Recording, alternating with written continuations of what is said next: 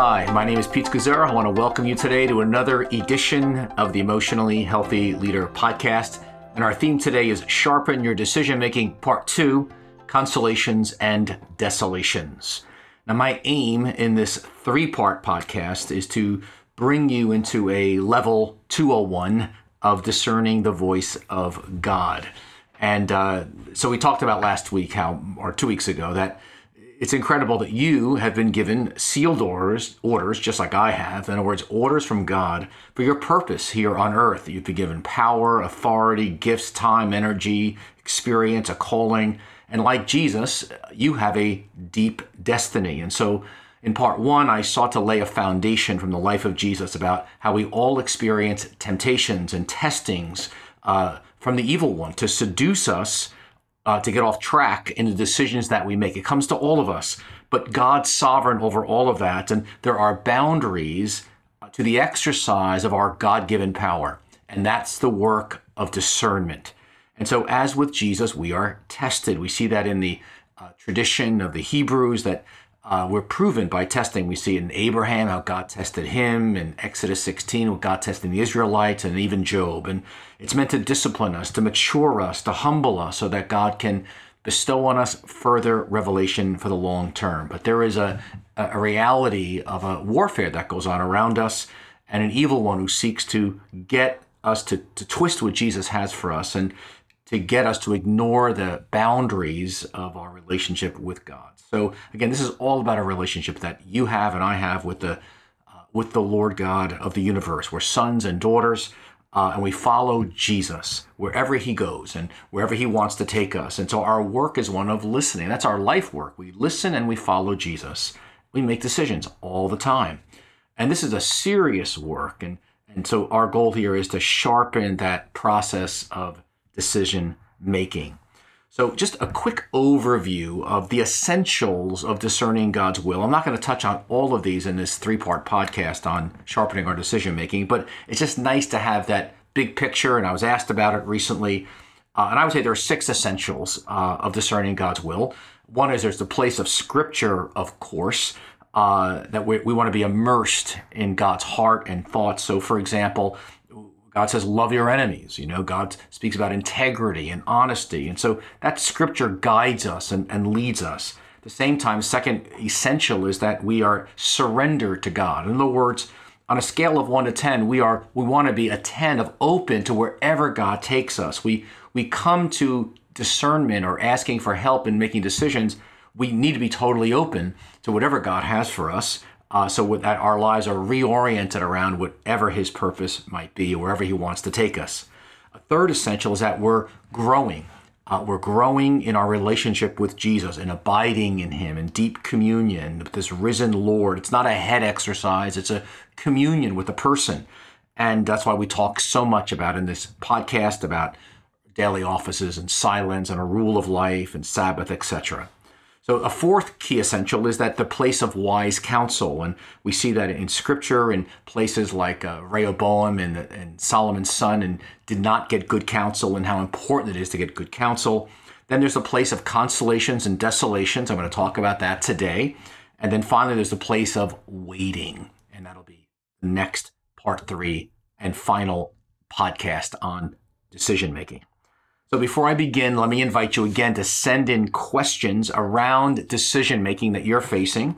Uh, I got already a number of excellent questions in specific contexts uh, that you've sent in. I want to encourage you to do it again after this podcast, and I will integrate them uh, into our part three of the uh, of this little series here.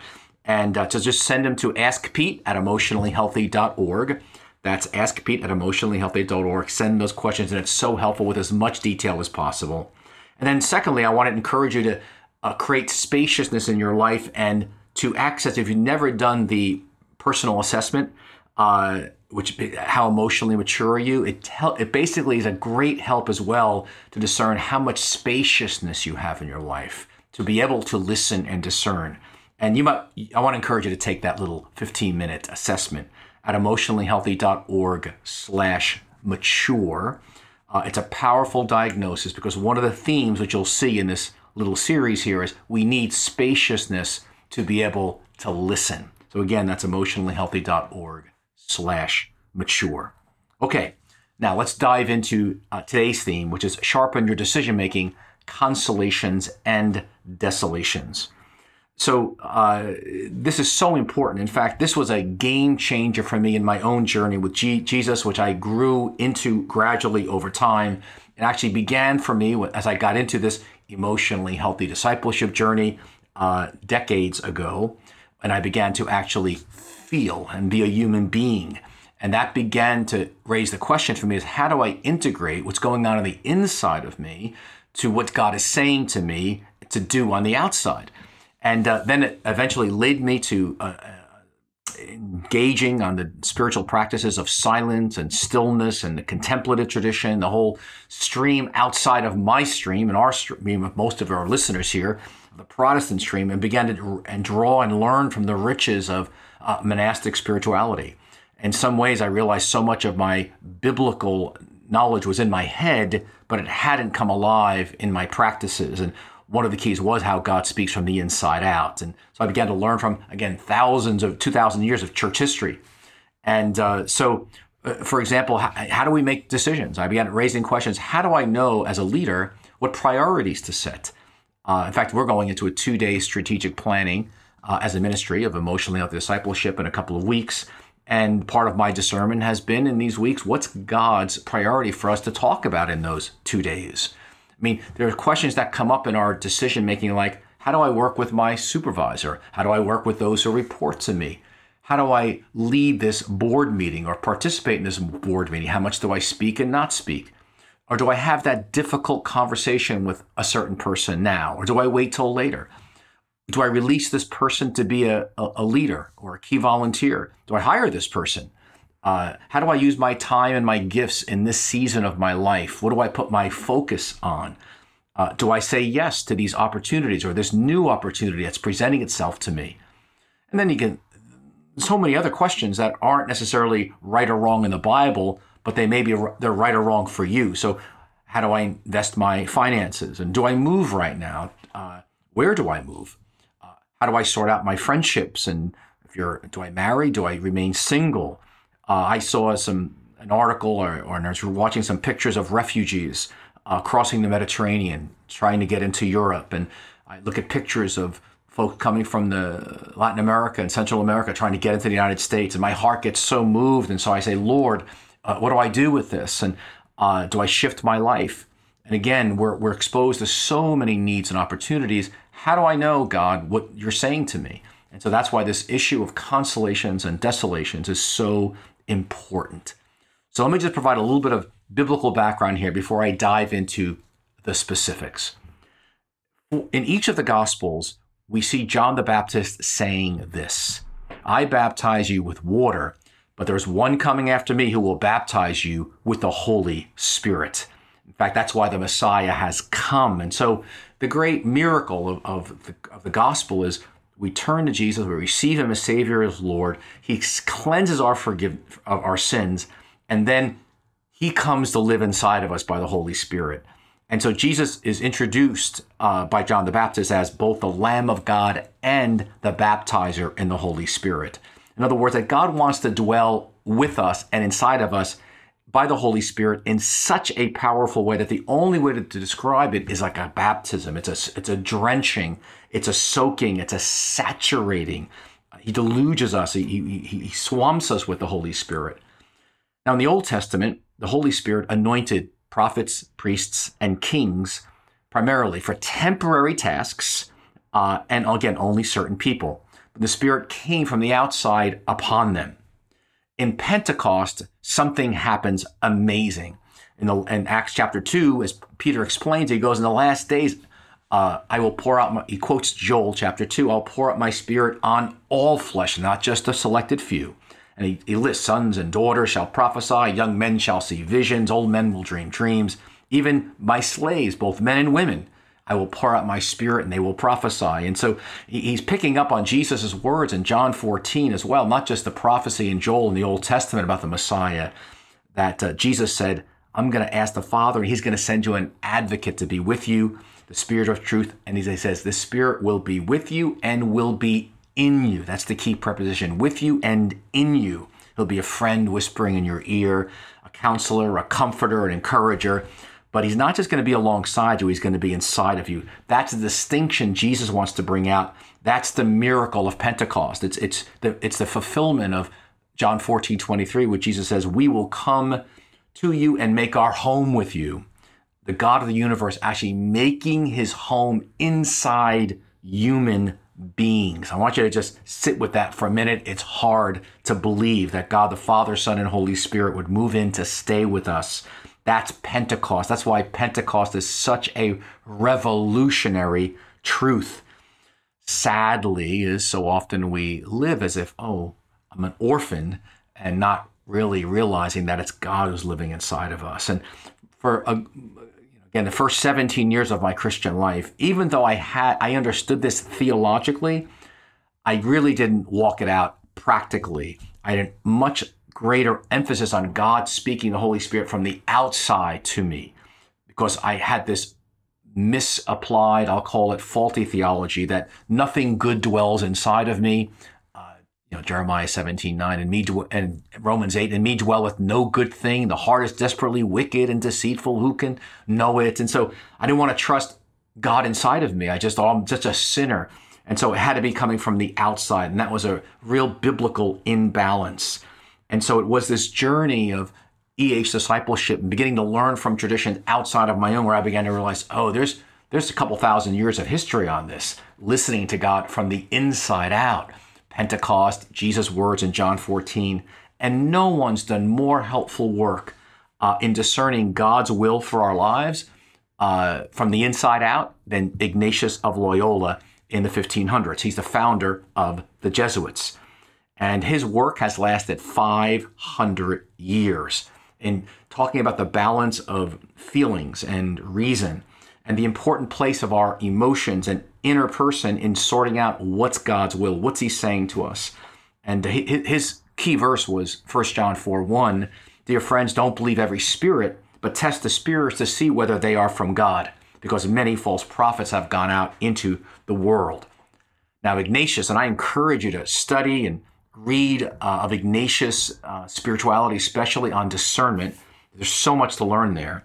But he assumed a climate of that you are completely you're under scripture we're, we're obeying scripture and then secondly that we're uh, surrendered to do god's will wherever it may lead us that i'm open uh, and that you're growing your experience of your relationship with jesus and so consolations and desolations were the words he used and it's very helpful consolations and desolations have to do with our basic life direction either towards god or away from god think of it as movement uh, towards god and movement away from god and that's the that's the core task of discovering God's will to pay attention to God's love for us and where he's leading us.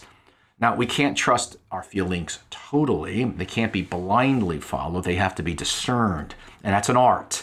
And what appears initially as complex or could be complex becomes easier with time uh, because everyone has consolations and desolations. It's part of being a human being. You feel.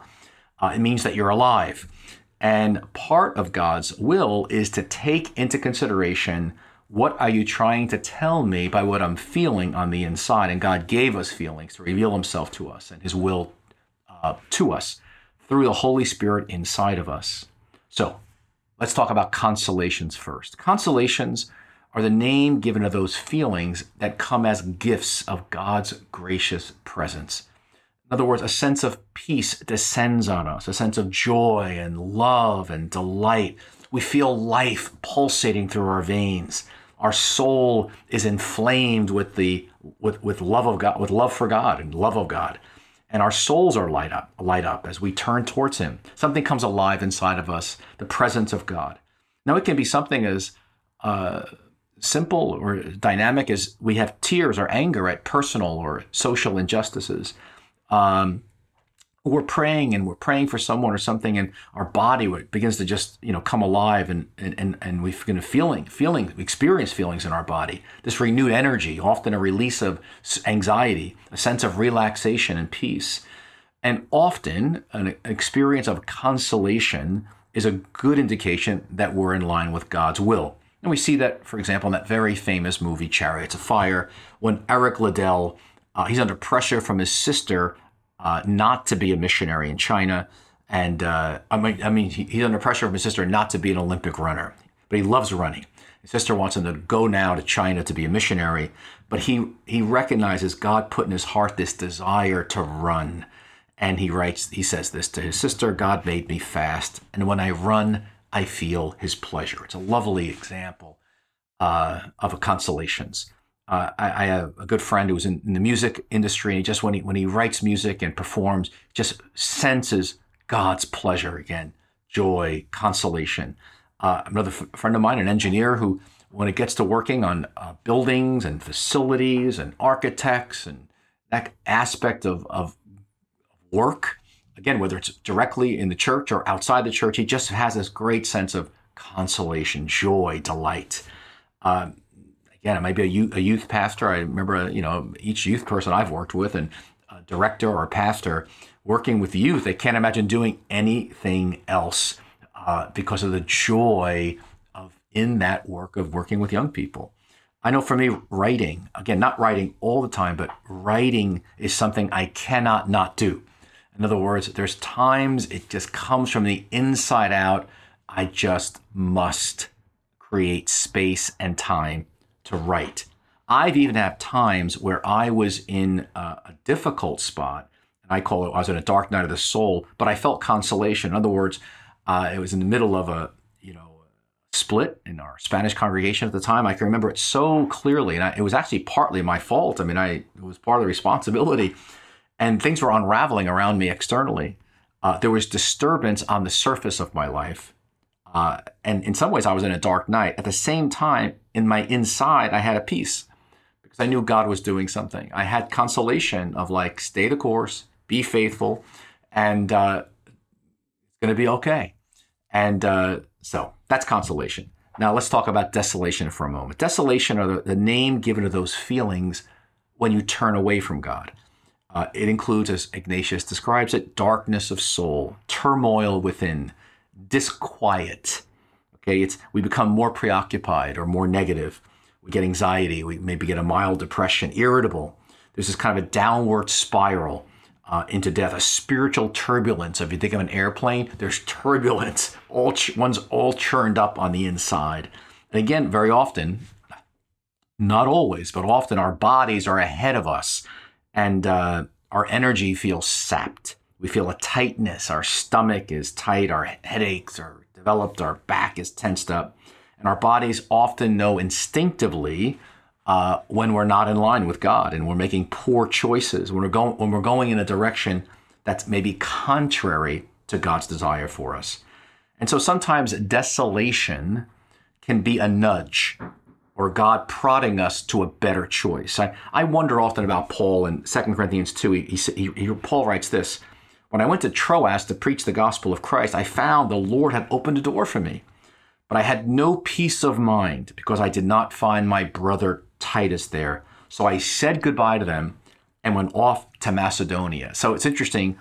Uh, he had no peace of mind. So he had a desolation and he, and, he, and he made a different choice. He moved to Europe uh, you know, it's interesting. I um, Nehemiah had a similar experience. You know, Nehemiah, if you remember, was a cupbearer to the king, living 700 miles away from um, Israel at the time.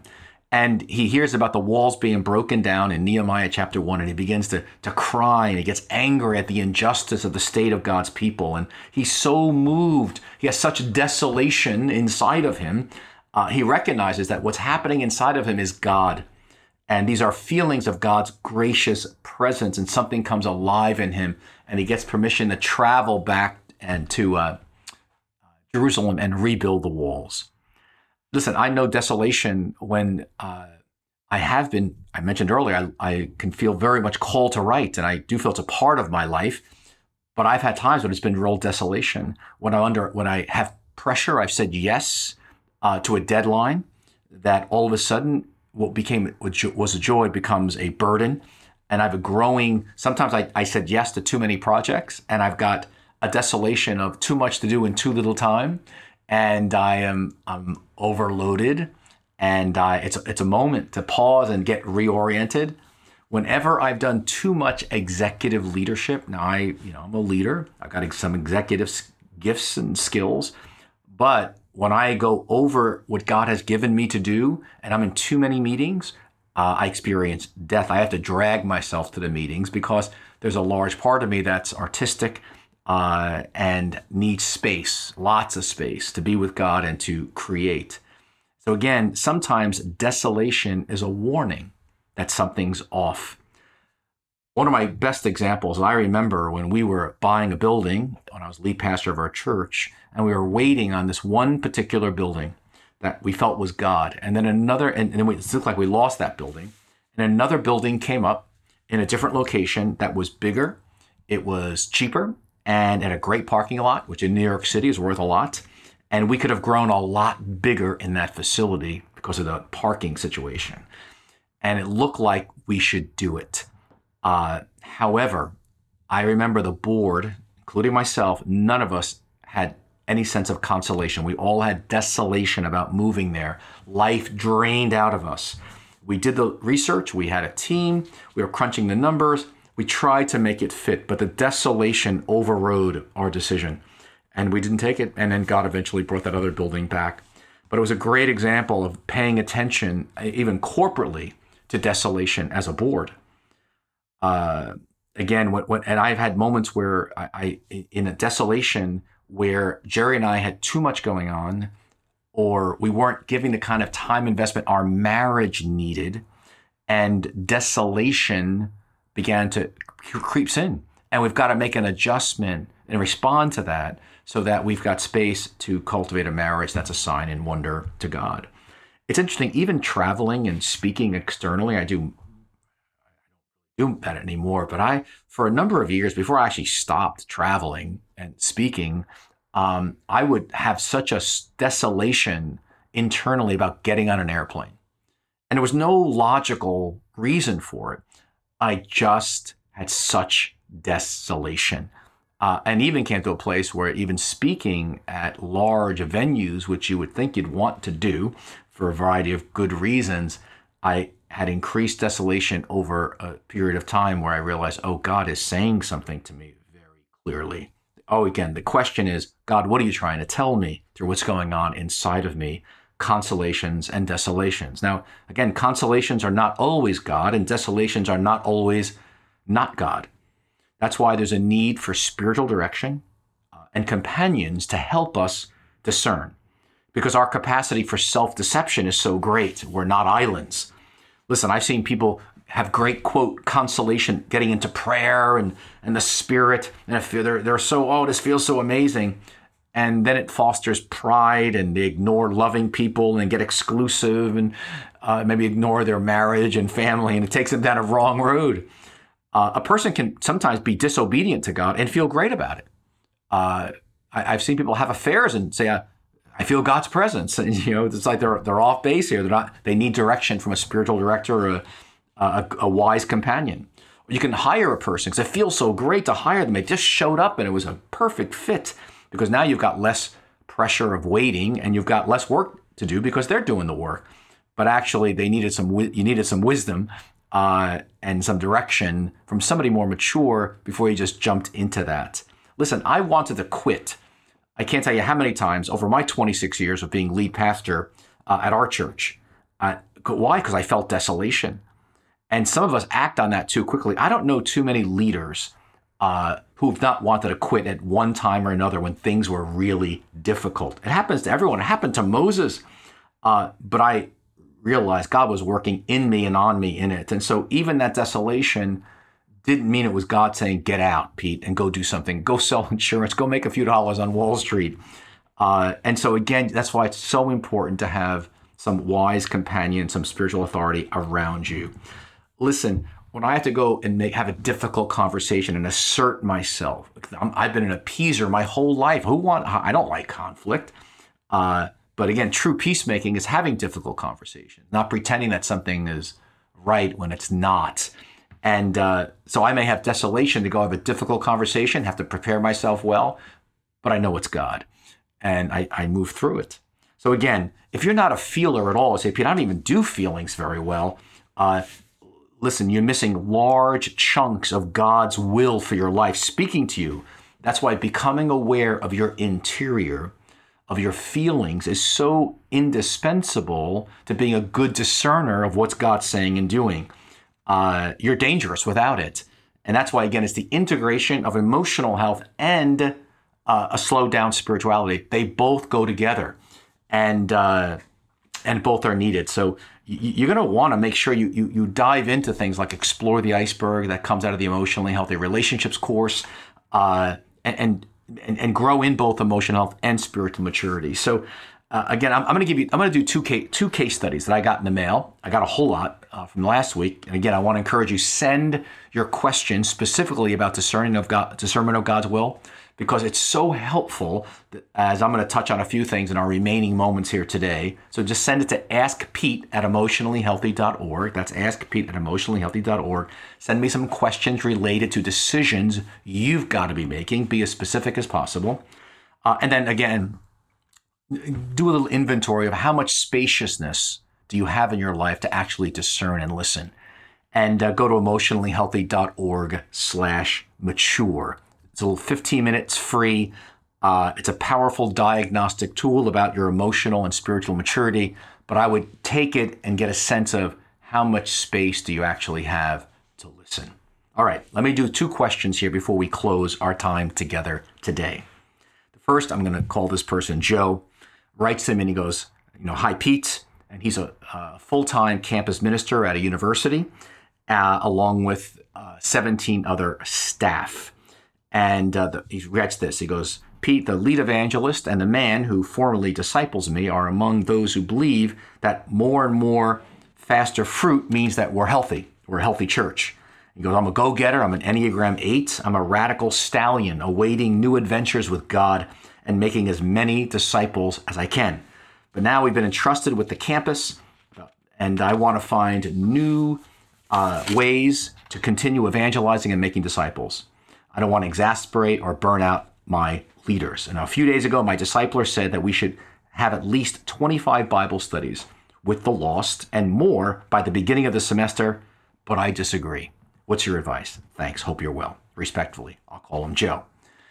Great, great example. And again, there's more to this email than that, but that's a summary of it. And I said, well, first of all, so the person who discipled you and your supervisor uh, you know, is asking you to do something which for you on the inside is saying, whoa, that's, I disagree, it's way too much. And I would say you want to listen to God speaking to you from the inside. Now, Joe had written in his email, he's begun to dig into silence and stillness and solitude in his whole emotionally discipleship journey. And that that desolation of the idea of going in that direction of 25 Bible studies before the semester even starts, that desolation, I would say to you, is a good indication that is from God for you. Now, there's larger issues at play here going on. Uh, you're under authority. Uh, this person's discipled you. At the same time, each person has a spiritual journey that's different, has unique sealed orders. Uh, we're not all the same. Now, again, I don't know your situation, but I would encourage you to one, you want to get alone with God uh, and really listen to the Holy Spirit inside of you about how much you sense you want to do or can do with your capacity. Uh, you mentioned you're recently married. In light of your marriage, you want to lead out of your marriage. And then I would encourage you to have a conversation directly with your discipler who's asking you to do uh, 25 at least Bible studies before the semester begins and begin to talk about what fits you and why. Uh, and uh, but I would first listen to God on the inside of you about your capacity and pace. That's what I would do and what are your unique sealed orders at this season of your journey. Now, the second case study comes from a, a person from the marketplace in Oklahoma. And uh, he writes, and he goes, I work as an executive in for profit marketplace situations, and we try to steward our business in a kingdom first way. And uh, we often feel more like a nonprofit than a business. And he goes, My title is Chief Culture Officer. Uh, I oversee all hiring, recruiting, HR, people operations, etc. And the problem is, I'm struggling on how to scale what I'm doing, how to multiply myself. As we've gotten increasingly larger with over 100 employees and $150 million in revenue, my question is how do you teach discernment? How do you multiply something you feel is so intuitive and natural. Any tips or advice would be appreciated and cherished. Thanks for your ministry, etc., etc. Cheers. First of all, what a blessing to be in that kind of a marketplace situation. And I want to affirm your consolation that God puts you in such an environment. And you're in consolation, you're excited to scale it. That's amazing. Uh, now, if I can just serve as your spiritual director for a moment, I would say to you this uh, Scripture first, which is this. We learn from Jesus and the 12. Uh, he had the three, the 12, the 70, uh, and he scaled really slowly. Uh, it was a mustard seed. Uh, it came out of you know teaching the disciples to know themselves and their inner journey. And so you want to again, you're you're working in a business context, but you are not in a Western business model. You're in the new family of Jesus. And so you're coming from a whole different upside down value. And so I would encourage you one, I, I think you want to go slow. Uh, I would encourage you to get into the emotionally healthy relationships, uh, which is part two of the discipleship course, and look at community temperature reading, genogram, ladder of integrity, integrity, explore the iceberg. Those kind of skills are going to be key to begin to cultivate a few people that can begin to learn discernment, which sounds like what you've learned quite well. Begin to note your lessons, train them, but you're going to go slow in this thing. Think your your consolation's wonderful, uh, but you want to go slow in this thing because if you go too fast, uh, you're going to find yourself in a bit of trouble. If Jesus couldn't reproduce discerning leaders quickly, you can be sure we will not as well. All right. Thank you, everybody. It's been so good to be with you. Blessings to you. I pray you have a wonderful, wonderful day, and may God give you grace to sharpen your decision making, the glory of his name, and the advancement of his mission in the world. Blessings.